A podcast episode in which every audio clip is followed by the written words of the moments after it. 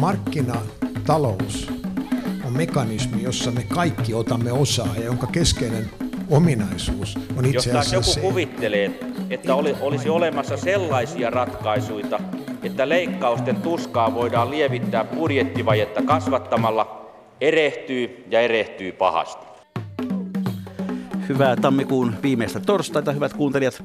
Tästä käynnistyy jälleen Mikä maksaa ohjelma ja tänään teemme asuntokauppaa, eli selvittelemme hieman sitä, että mitä kuuluu asuntomarkkinoille niin täällä pääkaupunkiseudulla ja kasvukeskuksissa kuin muuallakin Suomessa. Jotta asuntokauppa kävisi, tarvitaan myös muuttomiehiä. Viikon hyvä talousuutinen oli se, että, että eräs muuttofirma ilmoitti korottavansa muuttomiesten palkkoja 10-20 prosenttia yli taulukkopalkkojen, jotta saisi lisää väkeä töihin. Onnea vaan palkankorotusten saajille. Ja viikon huono talousuutinen sen sijaan tulee Loviisasta. Sinne ei tullutkaan Euroopan suurinta sirkkakasvattamoa.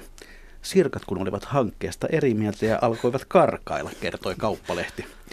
Nyt Lovisessa on pantu lappu luukulle ja luulen, että ainakin Samu Sirkka kiittää. Sitten asiaan.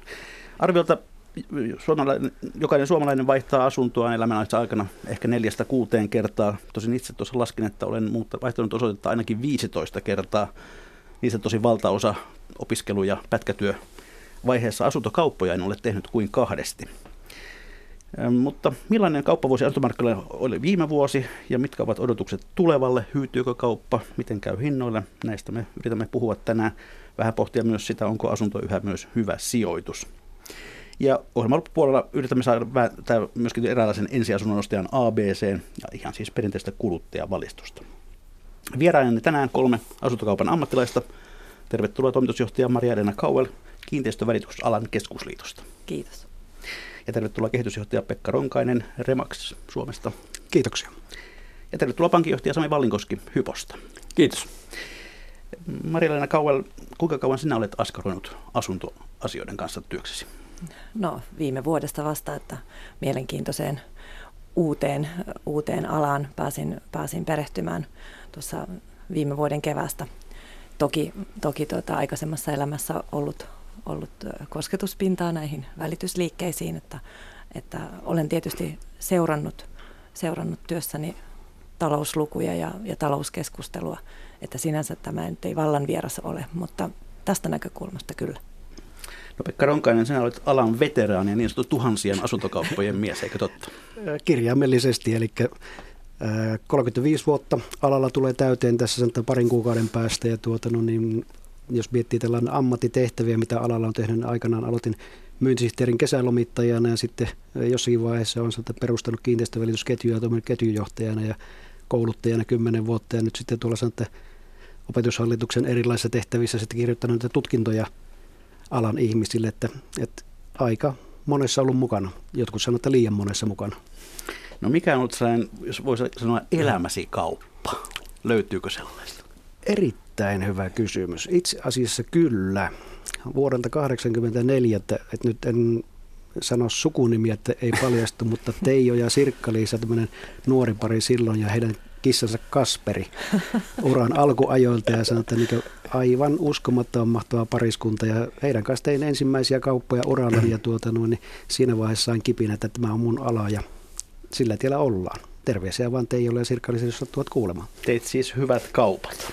Ää, joo, sain auttaa heitä useammassa kaupassa ja myös heidän sukulaisiaan pääsin auttamaan ja erittäin lämmin muista. No, pankinjohtaja Sami Valinkoski, millaisen tien sinä olet kulkenut nykyisiin hommiin?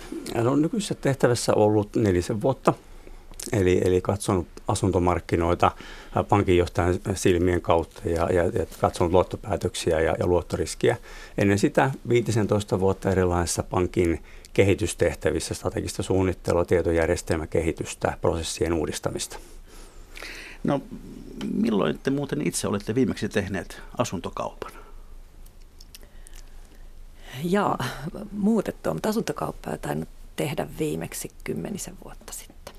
Entäs Sami Varmaan kymmenen vuotta on omasta asuntokaupasta, mutta meillä on viimeksi on ollut niin kuin lähellä sitä asuntokauppaa, niin se taisi olla vielä tällä viikolla, että on ollut järjestämässä kuohuviinejä tämmöiseen asuntokauppatilanteeseen, kun, kun tuota, meillä, meillä oli vähän, vähän tuota, niin hässäkkää konttorilla. Entäs Pekka Ronkan? Itse asiassa vuosi sitten.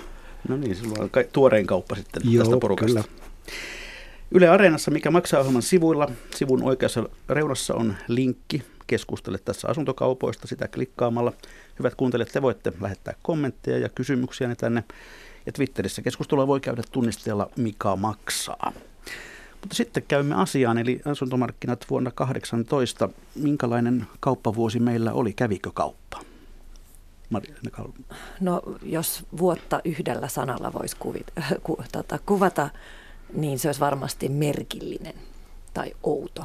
Et, tavallaan markkinoilla olleet odotukset eivät toteutuneet äh, oikeastaan ollenkaan, sikäli että taisi olla ensimmäinen vuosi ainakin meidän tilastojen perusteella. Nyt täytyy muistaa, että tilastokeskuksen asuntokauppadata valmistuu viiveellä, koska, koska verottajalta tulee tiedot sitten vasta, vasta vähän jälkijunassa näiden yksityisten kauppojen osalta, mutta, mutta tämä, tämä meidän välittäjien välittämien kauppojen data on, on, on nyt jotakuinkin valmis viime vuoden osalta. Se vastaa noin 80 prosenttia kaikesta kaupasta, vähän vaihdellen, mutta on aika hyvä indikaattori.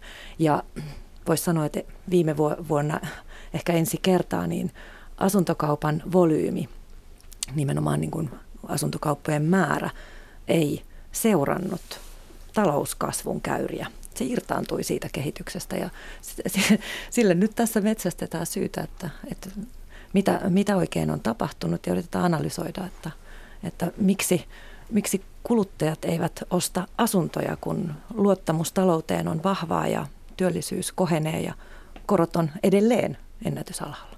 Siinä oli hyviä kysymyksiä, Pekka Ronkainen. Onko sinulla, vasta- sinulla vastauksia? No itse asiassa on montakin vastausta. Että tuota, no siinä mielessä on, että niin Markkinathan oli merkilliset, se pitää myöntää, mutta tuota noin, niin kauppamäärät laski jonkun verran, mutta samanaikaisesti että se euromäärä, mikä liikkuu asuntokaupassa, välittäjäkaupassa, se oli täsmälleen sama, itse asiassa jonkun verran jopa suurempi kuin edellisenä vuonna. Mitä luokkaa se muuten on?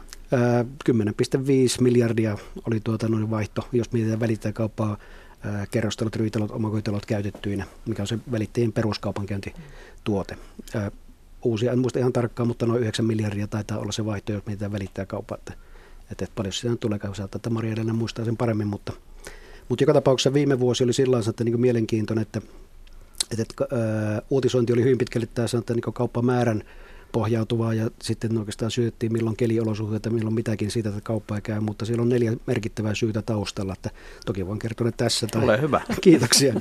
Eli käytännössä oikeastaan niin luottamus työllisyyden kehittymiseen alkoi hiipua tuossa tämän kesäkuun aikana, eli sanotaan, jos katsotaan tilastokeskuksen kuluttajabarometria, niin sieltä löytyy selkeä lasku ja oikeastaan se on yksi merkittävä selittäjä, mikä hidastaa kaupankäyntiä. Ja sitten oikeastaan jos miettii, että mistä uutisointi lähtee, niin se lähtee pääkaupunkiseudulta. Ja pääkaupunkiseudulta tapahtuu aika merkittävä muutos taas sitten kuluttajakäyttäytymissä. Tuosta toukokuulta tipahti asunnon ostoaikeet, tipahti pääkaupunkiseudulla tuommoista 14,2 prosentista kesäkuuhun mennessä 9,4, mikä on normaalitaso. Eli totta kai se näkyy sanotaan kysynnässä asuntomarkkinassa ja tuntuu hidastumisena sitten samaan aikaisesti.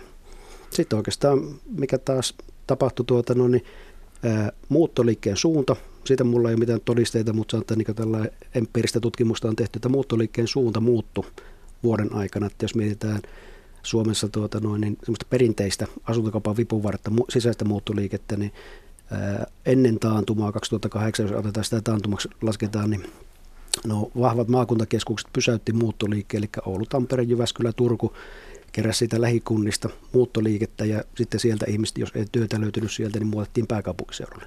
2008 tapahtui muutos, jolloin kaikki ihmiset alkoi kirjaimellisesti valumaan tänne sanotaan, niin pääkaupunkiseudulle ja sanotaan, kasvukeskukset ei enää sitten pysäyttäneekään se muuttoliikettä. Nyt se kääntyi taas toisinpäin.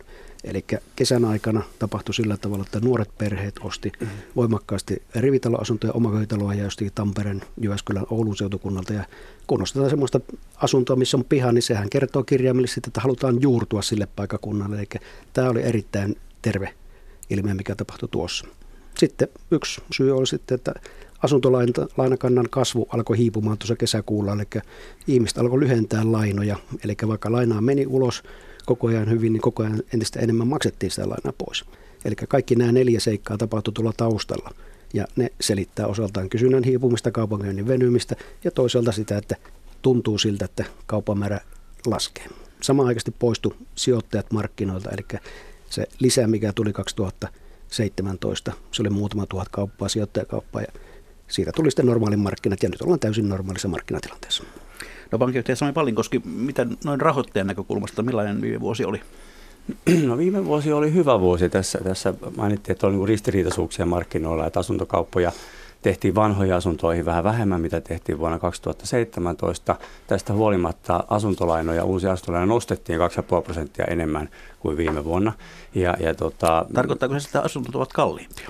No en ihan suoraan noin en hyppäisi. Toki me nähdään asuntojen neljöhintojen kehityksestä, että on tapahtunut kehitystä. Pääkaupunkiseudulla on tullut, tullut hieman kehitystä ja, ja sitten tota, taantuvilla paikkakunnilla hinnat on pysynyt edelleen ennallaan tai, tai jopa laskenut. Et ehkä tämä, tämä asuntolaina, myönnetty asuntolainan määrä kasvu johtuu siitä, että tästä kauppakysynnästä – osa on keskittynyt vanhojen asuntojen sijasta nyt niihin uusi, u, uudiskohteisiin, että et josta sitten syntyy yhtälö, että vaikka vanhojen kaup- asuntojen kauppa vähän hidastuu, niin kun uusia asuntoja menee kaupaksi enemmän, niin silloin se asuntokaupan kokonaisvolyymi itse asiassa voikin olla aika lähellä sitä tasoa, missä me oltiin vuonna 2017. Et se, nämä äsken mainitut teikat, seikat, että, että, että, että miten ihmiset muuttaa ja, ja millä tavalla asunto käyttäytyy, on kaikki sellaisia, mitä on havaittu ja totta. Mutta meidän tuntuma on se, että, että asuntokaupan volyymi kuitenkin pysyi, pysyi tota, hyvällä tasolla ja sitä indikoi juuri tämä, että meillä asuntolainakanta kasvoi 1,8 prosenttia siitä huolimatta, että asuntolainoja lyhennettiin pitkästä aikaa kunnolla. Että nämä nämä lyhennystalkoot ja Suomi nousuun talkoot on nyt saatu kehtyä läpi ja, ja Suomesta on siirtynyt takaisin semmoiseen kurinalaiseen hyvään säästämiseen, missä asuntolainen lyhennetään normaalisti. Eli, eli, eli kyllä asuntolainat käyvät kaupaksi. No tuolta kentältä on tullut vähän sellaista viestiä tällaisilta välittäjiltä, että, että pankkien lainahanat ovat nykyisin tiukemmalle ja se hidastaa kauppaa. Pitääkö tämä paikka sen rahoittajan näkökulmasta? No, isossa kuvassa en usko, en usko tuohon, eli, eli meillähän tuli viime vuonna voimaan lainakattosääntelyn tiukennuksia, mutta nämä tiukennukset on sen tyyppisiä, että jo ennen näitä tiukennuksia pystyttiin aika joustavasti tarjoamaan erilaisia lainaratkaisuja asiakkaille. Eli, eli käytännössä lainakatto pystytään, pystytään niin kuin asiakkaan maksukyvyn puitteissa ää, niin kuin ohittamaan tai, tai, tai siirtämään sitä, jos saadaan lisävakuuksia joko vakuutusyhtiöiden takauksilla tai lähipiirin asuntovakuuksilla. Tyypillinen tilanne on se, että ensin ostaja tarvitsee tai käyttää vanhempiensa velatonta asuntovarallisuutta siihen lisävakuudeksi ja tämän tyyppisillä elementeillä sitä lainatusta pystytään niin kuin vakuuksien puitteissa tekemään enemmän. Maksukyvyn osalta ei mitään merkittäviä muutoksia tullut viranomaisympäristössä ja, ja, ja pankit on pystyneet niitä sitten oman luottopolitiikansa puitteissa myöntämään. Et, et ihan, ihan heti en lähti siihen, että pankit on tässä jarruna juuri sen takia, että niitä uusia asuntolainoja kuitenkin nostettiin 2,5 prosenttia enemmän kuin viime vuonna. Aivan. No Maria-Leena voidaanko sitä sanoa, että oliko viime vuonna ostajan vai myyjän markkinat? Aina on ostajan ja myyjän markkinat. Nyt voi, voisi ajatella, että, että varsinkin uudiskohteiden osalta on todella ostajamarkkinat, koska tarjontaa on, on niin paljon. Tästä asuntokaupasta vielä on pakko sanoa, että kun tarkastellaan näitä, näitä pitkiä, pidempiä aikasarjoja, niin terveisiä vaan tilastokuru Ilkka Lehtiselle, joka, joka ennusti, ennusti lä, lähes, lähe, lähes nappiin myös, myös tämän vuoden asuntokaupan volyymin äh, entisiin äh, lukemiin perustuen. Että jos sen vetää tämän viiden vuoden, viiden vuoden niin kuin volyymin tuohon tuohon käyrälle, niin aika flättiä on. Et, et se, siinä ei niin kuin, äh, huomattavia muutoksia oikeastaan ole. Että, et, et, et nämä näkyy nämä, nämä tota 2008 ja sitten 2014. Tämä, tämä, oliko tämä nyt sitten kaksoisveen muotoinen tämä, tämä talouskehityskäyrä, käyrä, että se, nämä, nämä niin kuin ovat selvästi hidastaneet kauppaa, mutta sen jälkeen ollaan taas varsin tasaisissa tunnelmissa. Sen sijaan mehän emme tiedä, missä määrin ää, käynnissä on – arvonmuutoksia uudella sukupolvella. En edes tiedä, missä, missä kirjaimessa mennään. Onko veikkauksia, onko se X, Y, Z vai ollaanko ruotsalaisessa ohossa. Jotenkin näin keski-ikäisenä se menee ohi. ohi mutta, mutta esimerkiksi Yhdysvalloissa National Realtors Association, jossa on jonkin verran enemmän jäseniä kuin meillä täällä, miljoona 300 000 ja aika vakuuttavaa tutkimustoimintaa myös, niin siellä paljon puhuttiin näistä milleniaaleista, että, että he eivät halua ostaa asuntoa, mutta, mutta niissä arvioissa näkyi myös, että se on ikään kuin viivästynyt.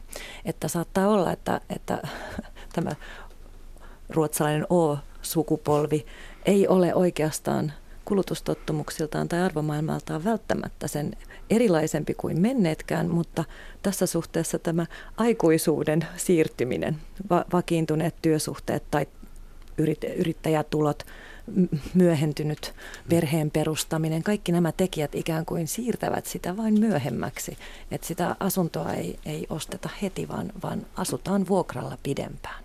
Ja missä, missä määrin tämä sitten esimerkiksi kuvaa ihmisen vapauden toivetta, että koetaanko, että, että se vuokralla asuminen on vapaampaa kuin se omistusasunnon ää, omanlainen vapaus, jonka se taas tuo, tuo ihmiselle. Et, et näistä ehkä kaivattaisiin vähän lisää tutkimusta. Maria Elina Kauval tässä jo katselee aika pitkälle tulevaisuutta, mutta yritetään pysyä vielä tuossa viime vuodessa. Tuota, voiko sitä eritellä, että missä päin noin maantieteellisesti, missä kauppa kävi, missä ei, Pekka Ronkainen? No kyllähän tämä oikeastaan muuttoliike pitää huolen, että pääkaupunkiseutu on se vahva veturi, mikä tuota noin, niin saata vetää koko ajan ja, ja tuota noin, niin kasvukeskukset yleensäkin, että, että, että silloin taas kasvukeskuksen sisällä on sitten oikeastaan tämmöisiä niin kaupan rakenteellisia eroja on huomattavasti, että mikä vetää missäkin, että jos tällainen karikoisin, että poimisin esimerkkiä, että Tampereella taas oikeastaan nuoremmat ihmiset toimii ja on aktiivisia markkinoilla, siellä menee taas niin kuin, ää, kerrostalot, pienehköt rivitalot, tämän tyyppistä, mistä nuoret tekevät paljon kauppaa. Oulussa taas on oikeastaan omakotimarkkinat on Suomen vahvimmat ja siellä taas liikutaan omakotitaloissa runsaasti. Ja tässä on sitä niin monenlaisia erilaisia pieniä markkinoita, mutta tällä jos kauppamäärällisesti ja volyymimielessä mietitään, niin pääkaupunkiseutu vetää oikeastaan erittäin hyvin ja, ja kasvukeskukset, ja siinä se kokonaiskuva on. Sami Valikoski. Tein tuossa tarkastelua hetki sitten siitä, että miten tämmöisessä putkiremontti-iässä olevia asuntoja on ja, ja miten niiden kauppa on käynyt. Ja, ja siinä, siinä selvityksessä katseltiin tilannetta ja huomattiin, että jos näitä putkiremonttiassa olevia asuntoja olisi tuommoinen noin 850 000 tällä hetkellä Suomessa, niin, niin tota, näitä on noin 60 000 sellaisilla paikkakunnilla, joissa ei ole viimeisen vuoden aikana käyty yhtään kauppaa tai alle kolme kautta kauppaa per asuntotyyppi per kunta. Ja, ja oli koko joukko kuntia, joissa ei tullut yhtään merkintää. Eli näitä tämmöisiä erittäin haastavan asuntokaupan kuntia oli 174 kappaletta. Ja, ja se häntä oli aika pitkä, missä missä niitä kauppoja tehtiin todella vähän. Ja, ja tota, juuri niin kuin tässä todettiin, niin sitten kun tultiin näihin kasvukeskuksiin, niin, niin siellä on ylivoimainen enemmistö tästä 860 000 asunnosta ja siitä, että miten niille kauppoja on syntynyt ja saatu sitten neljöhintoja, että löytyy oikeasti markkinaa sinne. Että kyllä se niin kuin monesta eri näkökulmasta, kun katsoo tätä tilannetta, niin kyllä se kasvukeskukset koko ajan kaupungistumiskehityksen myötä on vahvempia. Ja, ja tota niin, taajamat ja, ja haja on tässä kohtaa koko ajan niin kuin vuosi vuodelta vähän heikommassa tilanteessa.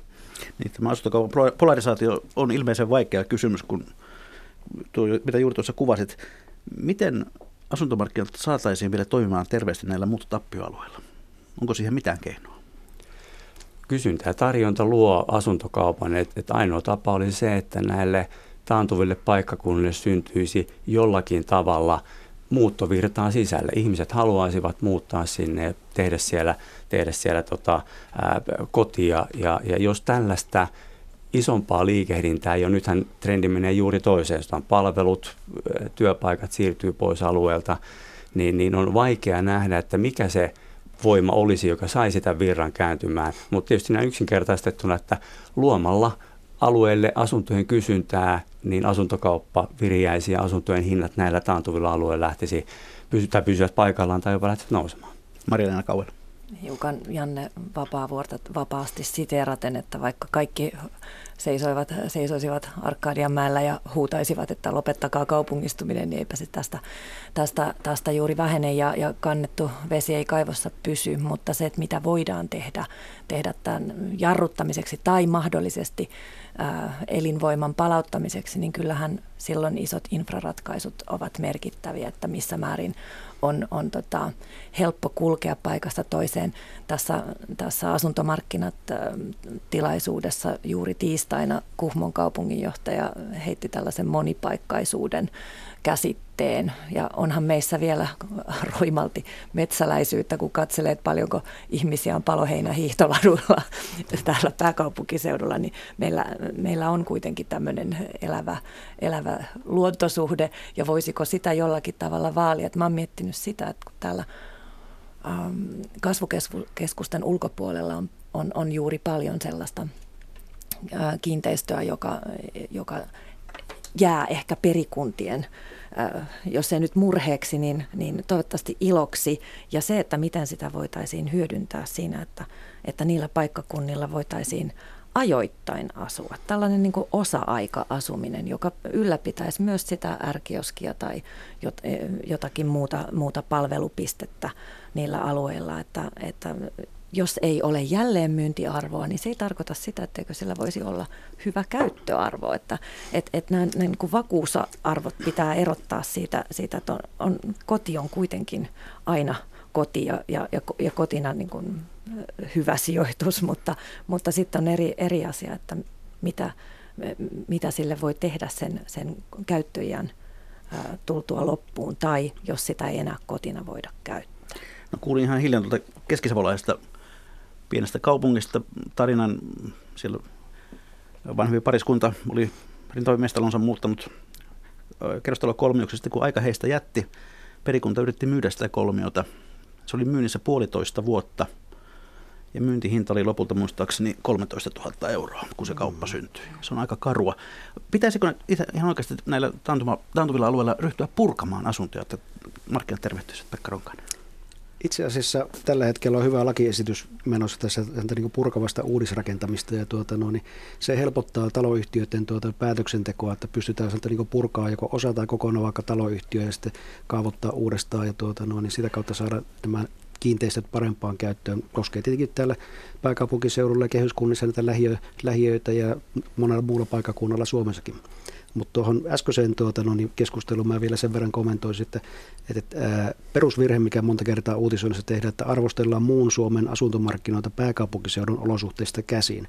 Eli esimerkiksi taisi olla presidentinvaalikeskustelussa mietittiin, että kuinka mökin myyminen kestää vuositolkulla vaikka Suomussalmella, niin se on itse asiassa ihan normaali markkinatilanne siellä ja se on ollut vuosikymmenet täsmälleen samanlainen, että, että vaikka täällä pääkaupunkiseudulla markkinat lähtee vetämään, niin ei se tarkoita sitä, että muualla Suomessa mennään samaan tahtiin ylöspäin. Pitää hyväksyä markkinaolosuhteet, että jos mä rakennan tuonne Pihtiputalle tai muualla rakennan omakotitalon, niin mä siinä vaiheessa tiedän sen, että ok, että sitä ei viikossa myydä tästä, että kun mä asun tässä, niin saattaa kestää vuoden verran se myyminen ja siihen pitää vaan niin suhtautua oikein. No vielä yksi kysymys viime vuodesta. Suomessa on noin 1500 kiinteistövälitysliikettä ymmärtääkseni ja, ja 4000 ihmistä toimii välittäjänä tai myyntineuvottelijana. Jos katsotaan ihan välittäjien lompakon näkökulmasta, niin millainen viime vuosi oli? Haasteellinen.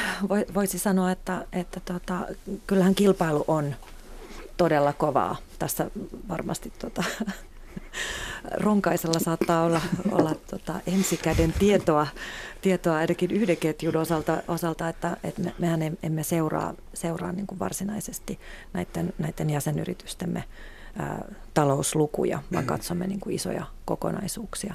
Mutta ää, äkkiseltään, kun tekee laskutehtäviä, niin, niin näkyyhän se, että tietyillä paikkakunnilla niin, niin ei se, se kauppamäärä ei millään riitä – elättämään sitä välittäjäporukkaa siellä, että et, et kyllä se aika tiukassa se leipä on kasvukeskusten ulkopuolella varsinkin. No mitä sanoo Ronkainen?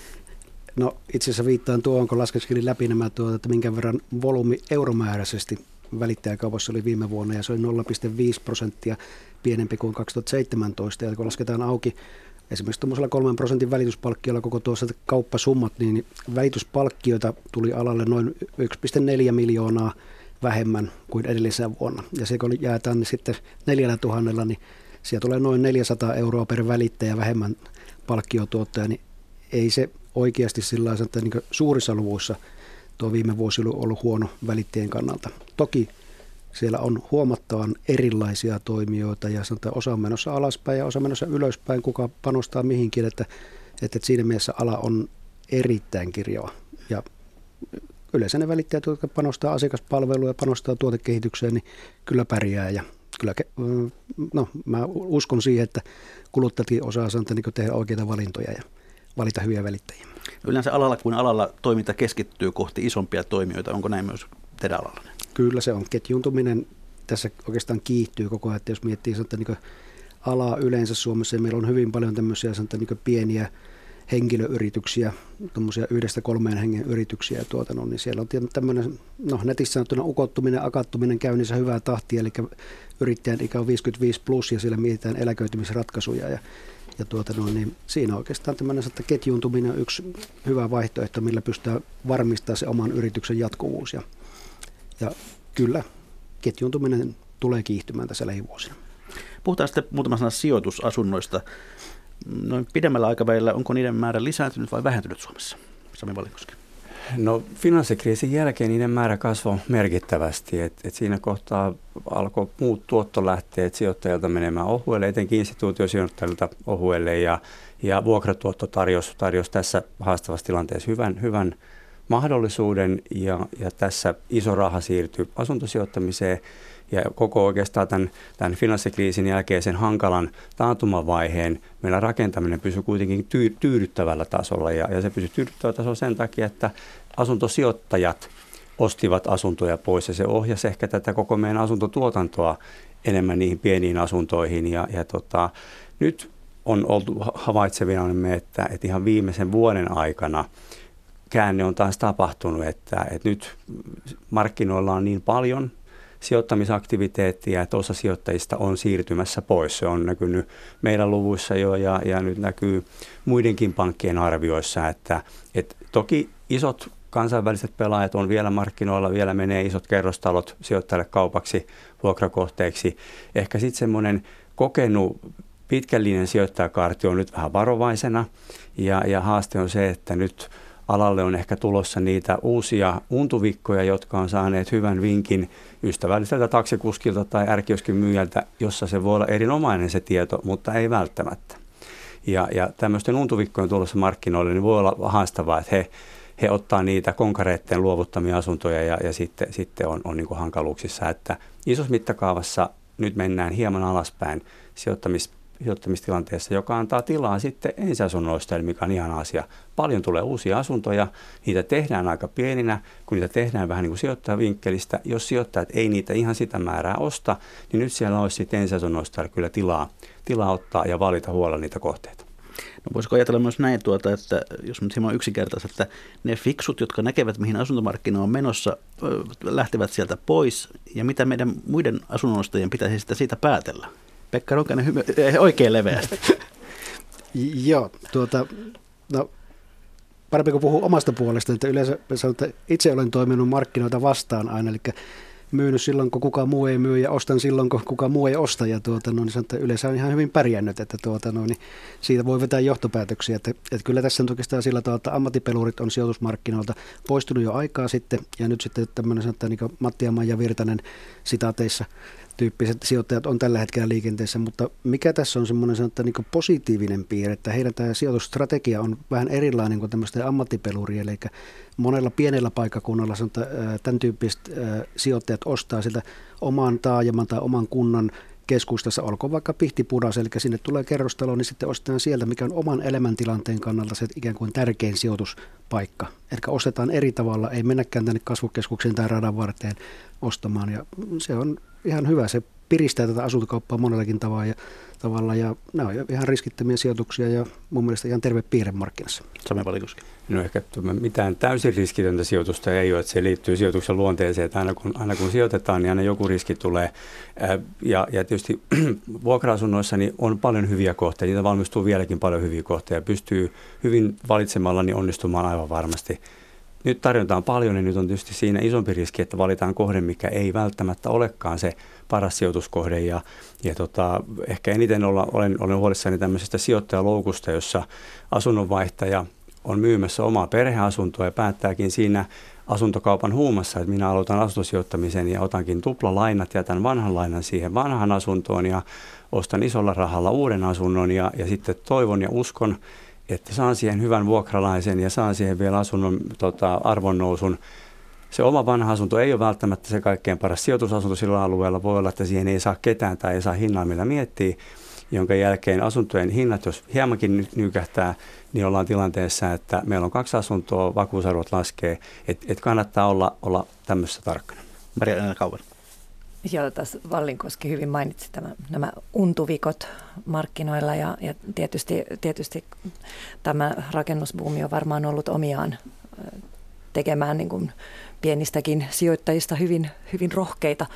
Ja riskinä tietysti on, on tässä se, että, että jos, jos ei ole kovin vankkaa kokemusta ja sitten ne vihjeet tulee, tulee niistä verkostoista, joissa ehkä, ehkä tieto ei, ei ole kaikkein ajantasaisin, niin, niin riskit tavallaan asuntokaupassa kasvaa. Että kyllä sitä välittäjää tarvitaan, tarvitaan hätiin silloin, silloin kun tota, ei oikein – osata lukea taloyhtiöpapereita. Tämä menee aika vaikeaksi noin niin kuin kuluttajan, tavallisen kuluttajan näkökulmasta, että pitäisi ottaa hirveästi huomioon uudiskohteessa, jossa saattaa olla kolmella eri perusteella vastikkeita. Saattaa olla hoitovastiketta, sitten on rahoitusvastike, joka tyypillisesti lankeaa vasta jonkun vuoden päästä, kun on näitä lyhennysvapaita taloyhtiölainoissa.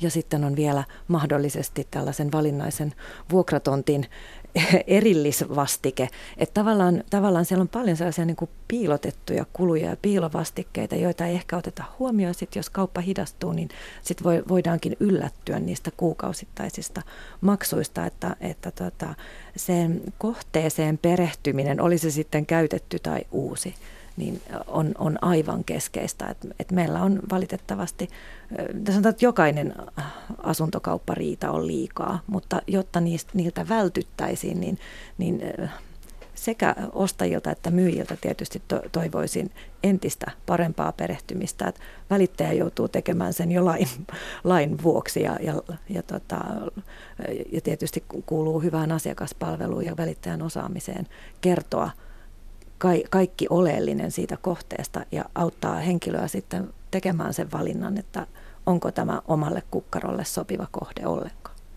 No yksi loukku voi olla myös se, että kyse on talosta, jossa joku yksi taho pitää osakeenemmistöä. Pitääkö myyjän kertoa myös tämä asia ostajalle? Pekka Ronkainen.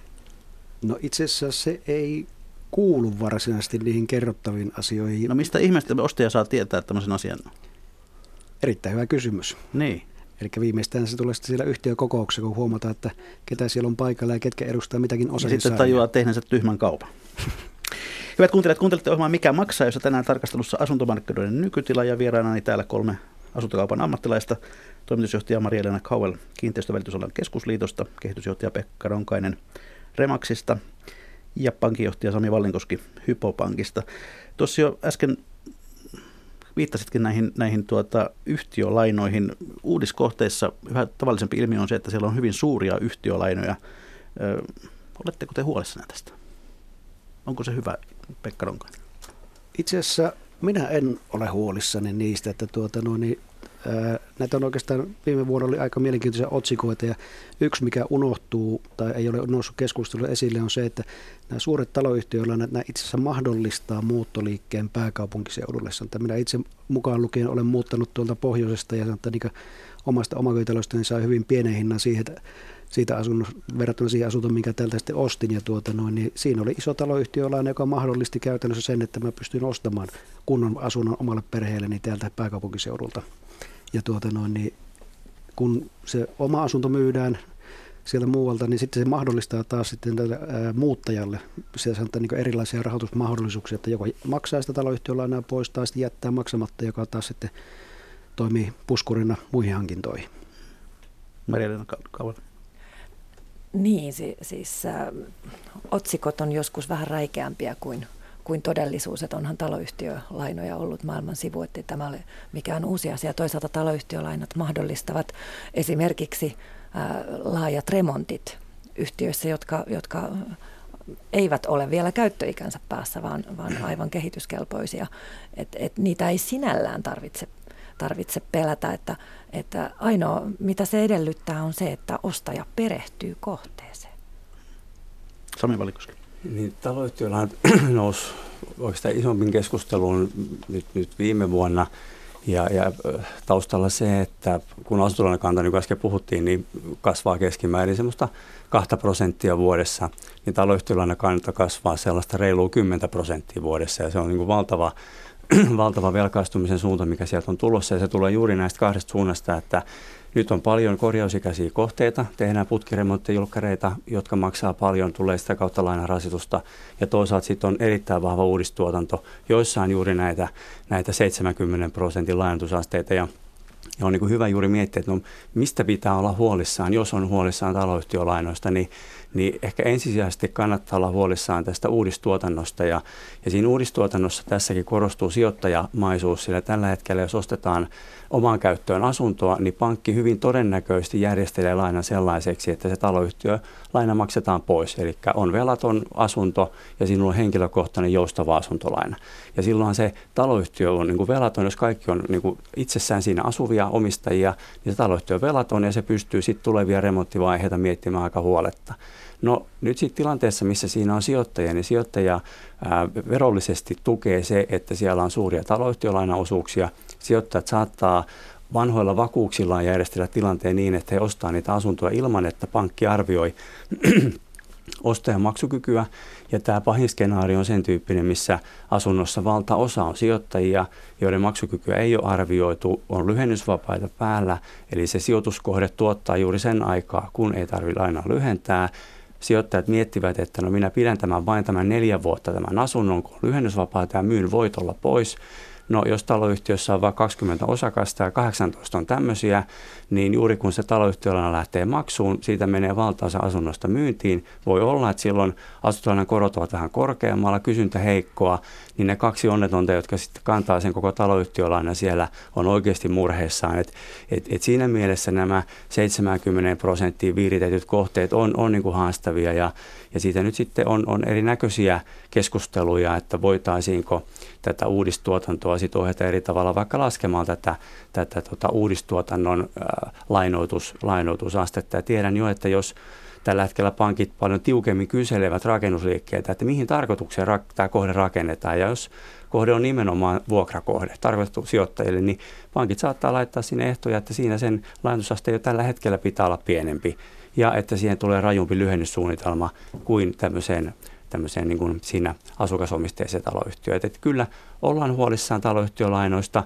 ei ehkä siitä putkiremonttien suunnasta, ne pitää tehdä, vaan nimenomaan tästä uudistuotannosta. Pekka Roker. Joo, tästä, tässä oikeastaan olen hyvin pitkälle samaa mieltä Vallinkosken kanssa, mutta oikeastaan mihin tämä luo paineita, niin sanotaan niin suuret taloyhtiöllä luo paineita ammattimaiselle isännöille ja taloyhtiöiden talouden hallinnalle. Että meillä on asunto-osakeyhtiölaissa on loistava menettely, sanotaan haltuottomenettely, että jos osakkeen omistaja jättää maksut maksamatta, niin osakeyhtiö pystyy ottaa osakehuoneiston haltuun ja vuokrata sen ja saada sitä kautta tuotot itselleen. Et tietenkin tämä skenaario, mitä Sami äsken kertoi, että, että jos samanaikaisesti vuokramarkkinat menee pilalle, että niitä ei saa edes vuokrattua, niin silloin nämä riskit alkaa toteutumaan. Mutta mä melkein haluaisin pilata poliittisen keskustelun tulevilla vaali- vaalikaudelta ja tuota, no sanoa, että tähän on äärimmäisen yksinkertainen ratkaisu, eli lainotusastetta ei kannata lähteä mitenkään muokkaamaan. Meillä on sanotaan loistavia vakuutusyhtiöitä Suomessa tätä sanotaan käytännössä taloyhtiölainen, jos se menee yli 50 prosentin velattomasta hinnasta, niin se loppu tulisi vakuutusturvalla katettua. Eli vakuutusmatemaatikot varmasti kykenevät laskemaan viikossa, no päivässä pystyvät laskemaan, jos minäkin sen pystyn laskemaan, niin pystyvät laskemaan, että paljonko tuommoinen vakuutus maksaa muutamalle kymppitonnille ja rajoitulle ajalle, niin, tuota noin, niin sitä kautta nämä riskit saadaan minimoitua ja tuota noin, niin saadaan edelleenkin pidettyä tämä lainatusaste vaikka 70 prosentissa. Sitten kristallipallo esiin. Minkälainen asuntomarkkinavuosi meillä on nyt tämä käynnistynyt vuosi? Onko se hyvin samankaltainen kuin viime vuosi vai odotatteko jotain erityistä? Marilena Kau.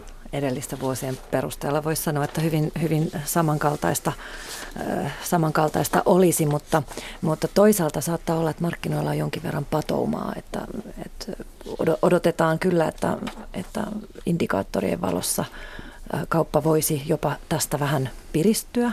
Ostajalla on sikäli hyvä tilanne, että nyt sitä uutta asuntoa on tosi runsaasti markkinoilla, varsinkin näillä, näissä kasvukeskuksissa. Toki haluaisin jonkinnäköisen kunnian palautuksen käytetyille asunnoille, koska, koska niitä myös puuttuu markkinoilta tällä hetkellä. Et moni välittää valittaa, että varastot on tyhjinä. Tässä näkyy tämä, mm. sijoittajien osuus markkinoilta, että kun sijoittaja ostaa uuden, uuden asunnon, niin hän ei vapauta vanhaa käytettyä myyntiin, niin kuin normaalissa ketjutuksessa tämä, tämä kauppa toimii, niin silloin se tarkoittaa sitä, että on vähemmän, vähemmän myytävää. Että sen puoleen myyjälläkin on ihan hyvä tila, tilaisuus nyt myydä sitä käytettyä asuntoa ja, ja monet, monet tietysti arvostaa uutta uutena, se on ihan omanlaisensa, mutta käytetyissä asunnoissa on usein se hyvä puoli, että siinä on se koko infra valmiina, siellä on palvelut ja, ja muut, että, että haluaisinpa nähdä, että käytetyt, no, käytetyt asunnot ja niiden kauppa taas vilkastuisi tänä vuonna. No onko jotain kauppaa rajoittavia tekijöitä? No tässä toimialalla tietysti yritetään löytää ja tunnistaa mahdolliset pullonkaulat, että mitä, kun, on käynnissä samaan aikaan monta markkinaa, myös Helsinki on tosi monta markkinaa, että jo, joissakin, tota, joissakin kohteissa asunnot viedään päiväkotien eteisessä su, suurin piirtein, että ne ei, ne ei ehdi koskaan markkinoilla edes jäähtyä, mutta, mutta tuota, varainsiirtoverosta on puhuttu paljon. Siitä on, on Vattin raporttia ja talousviisaatkin Korkmanin johdolla lausuneet. Ähm, en tiedä, mikä se, se todellinen vaikutus olisi jonkin verran, mutta, mutta voisi voisi sen verran sanoa, että, että tämä, että meillä on niin kuin asuinhuoneiston ää, varainsiirtovero 2 prosenttia, ja muistaakseni vuodesta 2014 lukien, ja, ja tuota, kiinteistöissä vastaava 4 prosenttia, niin se on johtanut nyt siihen, että meillä on vähän tällaisia turhia omakotitalo, ASOY-muotoisia omakotitaloja ja, ja tuota, tavallaan se verokohtelu näissä, näissä kahdessa niin olisi, olisi syytä ehkä yhtenäistää. Sitten on kunto, se on tosi ratkaiseva varsinkin, varsinkin niin kuin, kiinteistöissä, joissa, joissa myyjän vastuu on hurjan pitkä. Että kyllä se viiden vuoden odottelu, että löytyykö täältä jotakin sittenkin, niin on aika raastavaa. Et siinä on yksi, yksi asia, jota kannattaisi pohtia, että voisiko, voisiko myyjän vastuuta siitä, siitä kohteesta rajoittaa sinne kahteen vuoteen, mikä se on nyt vaikkapa rivitalokohteessa tai asuin SOY-muotoisessa omakotikiinteistössä. Et nämä, on, nämä on tällaisia asioita, joita, joita meillä liitossa pähkäillä. Miten te arvioitte hintakehitystä? Pekka Ronkainen. Öö, kyllä näyttää siltä, että oikeastaan mennään samaan tahtiin kuin viime vuosina. Eli tuota noin, niin uskon, että kerrostaloasunnoissa ainakin tuommoista niin 2-3 prosentin nousua valtakunnallisesti tulee tapahtumaan, koska tämä markkinatilanne on poikkeuksellisen tasapainoinen ja sitten asunnon ostoaikeet on nyt viimeisen mittauksen mukaan taas nousussa, eli kyllä tämä niin indikoi, että meillä tulee ihan hyvä normaali vuosi tästä, että ja hintataso nousee oikeastaan tasaisesti koko ajan, että siinä mielessä tässä ei mitään niin yllätyksiä tuo. Yksi pieni semmoinen piilevää hintaa nostava seikka tässä on kuitenkin koko ajan, että tämä peruskorjausaalto etenee näissä 60-70 rakennetussa talossa ja sitten kun sinne laitetaan, jos keskihinta Suomessa on tuommoinen 1800 euroa neljä tällä hetkellä niissä kerrostaloissa, niin sitten kun sinne laittaa se 500-1000 euroa neljä lisää sanotaan niin peruskorjauksen kautta, niin se taso muuttuu oleellisesti. Ja siinä mielessä olen Kabulin kanssa samaa mieltä, että tuota, no, nämä lähiöt – saattaa tulevat nostaa niin omaa arvoaan huomattavasti ja käytetyt asunnot saattaa kokea renesanssin sillä tavalla, että, että uskon, että tämä nuori sukupolvi, tämä Z-sukupolvi, mikä nyt on 1995 tai 2000 syntynyt, niin he ymmärtävät tämän sanotaan, niin välien asumisen ja hyvien palveluiden merkityksen. Tähän liittyy yksi yleisökysymyskin, jossa kysytään sitä, että kun tehdään tämä putkiremontti ja se maksaa X määrän per asunto, nouseeko asunnon arvo saman verran? Sami Valinkoski pyörittää väätää. Asunnon arvo on kysynnän ja tarjonnan suhde ja, ja tota, ää, ei nouse tuossa suhteessa. Putkiremontti, kun tehdään kohteeseen, jolla ei ole kysyntää juuri ollut aikaisemmin, niin jos se kysyntä ei tuosta merkittävästi muutu sen putkiremontin jälkeen, niin hinta pysyy suht kohta samalla, samalla tasolla, missä se on ennen, ennen tuota ollut. Et, ja on, voi, voi kuvitella myös kohteita, missä, missä ollaan niin paratipaikalla kasvukeskuksen ytimessä ja ainoa syy, miksi siitä asunnosta ei ole kysytty asunto, tai siitä yhteistä kysytty asuntoja on tämä putkitilanne. Kun saadaan korjattua, niin se voi jopa niin kuin ylittää se asunnon arvon nousu tämän, tämän remontin hinnan. Et tota, ei ole, ei ole oikea, oikea niin kuin suoraa kaavaa tähän, tähän putkiremonttiin. Markkinatilanne siis ratkaisee. Kyllä.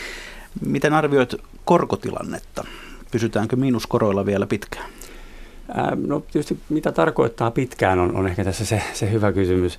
Et pysytään miinusmerkkisillä koroilla, jos ajatellaan 12 kuukauden Euribori, mikä on se tyypillisin asuntolainojen, asuntolainojen niin kuin viitekorko, niin ainakin kesään asti ja, ja, ja ennustetaan, että et, et hyvin, voi mennä, hyvin voi mennä jopa tämä vuosi siihen, että, että päästään, päästään plussalle. Nythän 12 kuukauden Euribor on yksittäisiä tuhannesosia tässä kiivennyt päivittäin ylöspäin, mutta mut ennen kuin me päästään niin kuin tukevasti plussalle, niin ollaan varmasti sitten siellä 20-luvulla kuvulla pitkällä. Ja, ja, ja toinen elementti, mikä tietysti asunnon ostaja kiinnostaa, että no mihin se marginaali tuntuu, tuntuu menevän. Ja, ja, ja näyttää siltä, että kilpailu kasvukeskuksissa on pankkien kautta edelleen niin tiukkaa, tiukkaa, että tämä marginaalitaso, mikä nyt on todella matalalla, niin pysynee näillä mäen. Ehkä hieman, hieman on, on nousupainetta siitä, että uutta sääntelyä on tulossa, tulossa pankeille 22 voimaan astuvaa, mikä sitten rupeaa heijastumaan nyt jo asuntolainojen hintaa hiljalleen, koska nyt myönnetyt lainat ovat todennäköisesti vielä, vielä voimassa hyvin, hyvinkin sen, sen 4-5 vuoden päästä. No onko jotain muita havaintoja, asioita, joihin pitäisi kiinnittää huomiota asuntomarkkinoilla tänä vuonna?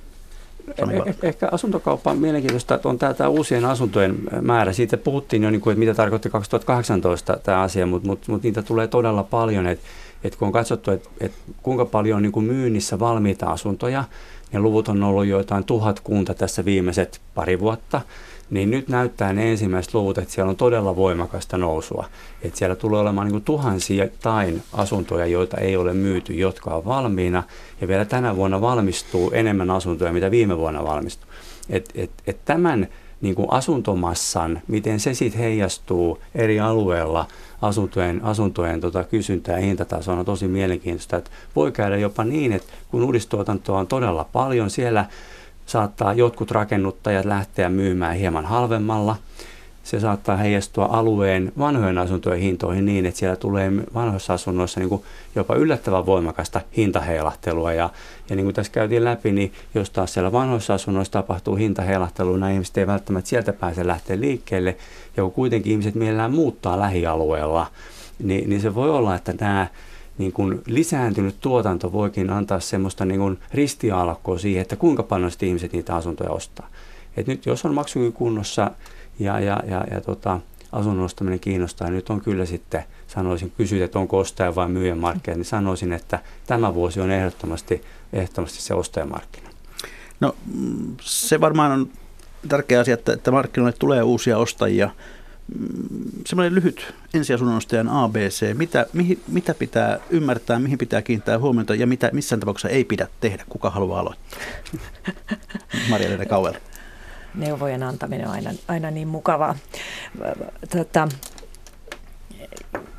ihan tällainen käytännön vinkki on itse asiassa meillä, kun pankit, pankit ovat tiukasti, tiukasti sääntelyn piirissä ja, ja, ja vastaavat tästä riskien arvioinnista hyvin vastuullisesti, niin, niin ihan sellaista niin kuin holtittomuutta ei, ei tarvitse lähteä, lähteä laittamaan ruotuun muutoinkaan, mutta, mutta tietysti niin kuin se ajatus siitä, että, että ei vedä sitä lainahanaa aivan tappiin saakka, vaan, vaan jättää pelivaraa, ei ainoastaan korkojen nousun tähden, vaan ihan yleisen, yleisen kulutuksen kulutuksen tähden. Ja yksi semmoinen hyvä tapa on myös, että hankkii sen lainapäätöksen tai, tai myönnön jo etukäteen lainalupauksen ennen kuin lähtee kiertämään, kiertämään kohteissa, että, että kun tässä järki ja tunteet sekoittuvat tässä asuntokaupassa aika söpösti, kun mennään hakemaan kotia, useimmiten ei pelkästään sijoitusasuntoa, vaan kotia, niin, niin silloin sen asuntokaupan saattaa ratkaista, niin kuin eräs juristi juuri kertoi, että kauniit lasiset pariovet. Ja, ja tota, sitten ehkä, ehkä tehdään taloudellisesti vähemmän viisaita ratkaisuja. Pekka Ronkainen. No tämä etukäteissäästäminen oikeastaan nyt menee vähän niin kuin pankin puolelle, mutta tuota, no, niin mä vahvasti liputan sitä, että esimerkiksi ASP-järjestelmä on loistava, että mä oon sitä oikeastaan omille lapsilleni ja sukulaisille ja kaikille muille asiakkaillekin suositellut jatkuvasti, että aina kannattaa varautua hyvissä ajoin siihen saada niin oman uuden asunnon tai oman ensiasunnon ostamiseen. Ja tuota, no, niin sitten siinä vaiheessa, kun aletaan valitsemaan sitä kotia, niin siinä vaiheessa kannattaa sparrata jonkun luottokumppanin kanssa. Se voi olla kiinteistön välittäjä, se voi olla vaikka anoppi tai appiukko tai se voi olla sanotaan, niin omat vanhemmat. Mutta aina kannattaa sanotaan, niin tarkistuttaa tavallaan sitä omaa mielipidettä sitten semmoisella kokeneemmalla henkilöllä, joka taas antaa sitä omaa näkökulmaa. Mutta viime kädessä ensiasunnon ostaja kantaa itse sen riskin ja kantaa tekemään ne päätökset ja kannattaa sekin pitää mielessä, että siinä kun tulee se päätöksentekovaihe, niin nämä vanhemmat ja anopit ja appikot, ne siirretään nätisti syrjään ja tehdään itse ne päätökset ja tehdään järkeviä ratkaisuja. Tässä välittäjät puhuvat lähinnä rahoituksen, nyt rahoituksen mies. Mihinkä sinä kiinnität huomiota, kun, kun ostat asuntoa? Mihin pitää kiinnittää siinä asunnossa huomiota? Lasioviin. Varmasti lasi, lasiot on tärkeitä. Siis niinhän se menee, että kaikki suuret päätökset tehdään joka tapauksessa tunteella ja järki vaan yrittää selittää sen, että miksi juuri tämä tunne on oikea. No ehkä, ehkä lähtisin siis siitä, että, että onko se kohde likvidi? Eli onko se semmoinen kohde, jonka minä pystyn, jos joku hankala tilanne tulee, niin pystyykö sen myymään kohtuu helposti? Tämä hyvä esimerkki oli tämä, jos on, rakennetaan omakotitalo jonnekin hajastoalueelle, sen saa kaupaksi kahdessa kolmessa vuodessa. Pankille se on niin kuin hankala asia ja ehkä sille asunnon asujallekin hankala asia, koska jos tulee tilanne, että se joudutaan myymään, niin, niin pystyykö, siitä, pystyykö sitä pääsemään irti, että sijainti on erinomainen asia, onko se kohde, missä on kysyntää jatkossa. Ja kaikki muut, mitä voisit korjata ja rahalla virittää, on semmoisia, mitkä tulee perästä. Ja näin, hyvät kuuntelijat, olemme jälleen siinä kohtaa lähetystä, että on perinteiseen tapaan viikon talousvinkkien ja talousviisauksien aika. Niitä tässä on toki kuultu jo pitkin ohjelmaa, mutta, mutta kuullaan vielä lisää. Tuota, Maria-Leena Kauel, kiinteistöverotusalan keskustelin tuossa, millainen olisi sinun viikon talousvinkkisi tai talousviisautesi, jonka haluat jakaa kuuntelijoiden kanssa? sekä viran puolesta että henkilökohtaisesti sanoisin, että käytä välittäjää. Et varsinkin nyt, kun tänä vuonna hitaasti, mutta varmasti ää, sähköinen kauppa etenee, että myös asuntokauppa siirtyy verkkoon ja silloin isot omaisuusmassat liikkuvat, liikkuvat napin painannuksella vaikka keskellä yötä, niin turvallisen asuntokaupan takaaminen ammattilaisen avulla on, on se minun talousvinkkini. Pankinjohtaja Sami Hallinkoski. Aika on enemmän kuin rahaa. Eli, eli rahaa tulee ja sitä menee, mutta aikaa vaan menee. Et mietitään, mihin me aika käytetään ja kenen kanssa me se aika käytetään. Ja sillä tavalla tulee arvokasta. Se oli komea filosofinen neuvo. Pekka Ronkainen. Menisin vähän syvemmälle tuohon sitä niin välittäjän ammattitaitoa, eli asiakkaalle semmoinen vinkki, että hankkikaa kunnon arviokirja. Olipa sitten kyseessä ositus tai tämmöinen perinnöjakotilanne tai varsinkin asuntokauppa, missä asunto menee vakuudeksi pankkiin useiksi kymmeneksi vuodeksi, niin kannattaa hankkia kunnon arviokirja, missä on tämän hetken markkinatilanne ja sitten se asunto ikään kuin laitettuna tämän hetken markkinatilanteeseen, koska olosuhteet tulevat varmasti muuttumaan tässä vuosien saatossa ja jos käy oikein huonosti, että pitää ruveta miettimään sen vakuudeksi annetun asunnon arvoa, niin kuluttajan turva on se, että on tämä hetki dokumentoitu mahdollisimman tarkkaan, eikä tarvitse ruveta miettimään sitten, että olisinpa tehnyt jotakin tällä hetkellä. Hankkikaa kunnon arviokirja. Se oli konkreettinen neuvo. Viikon yleisöviisaus, se ei ole vinkki, vaan, vaan ajatelma, jonka on lähettänyt Imatran mies. Se kuuluu näin. Rahalla ei saa onnea, mutta itken mieluummin mersussa kuin ladassa. Kiitoksia hyvät vieraat. Kiitos. Kiitoksia Maria-Leena Kauel, kiitoksia Pekka Ronkainen ja kiitoksia Sami Vallinkoski. Kiitos. Kiitoksia hyvät kuuntelijat. Tämä ohjelma, kuten kaikki muutkin, mikä maksaa, on hetken kuluttua kuunneltavissa myös Yle Areenasta. Eli mikä maksaa, sitä me ihmettelemme jälleen viikon kuluttua.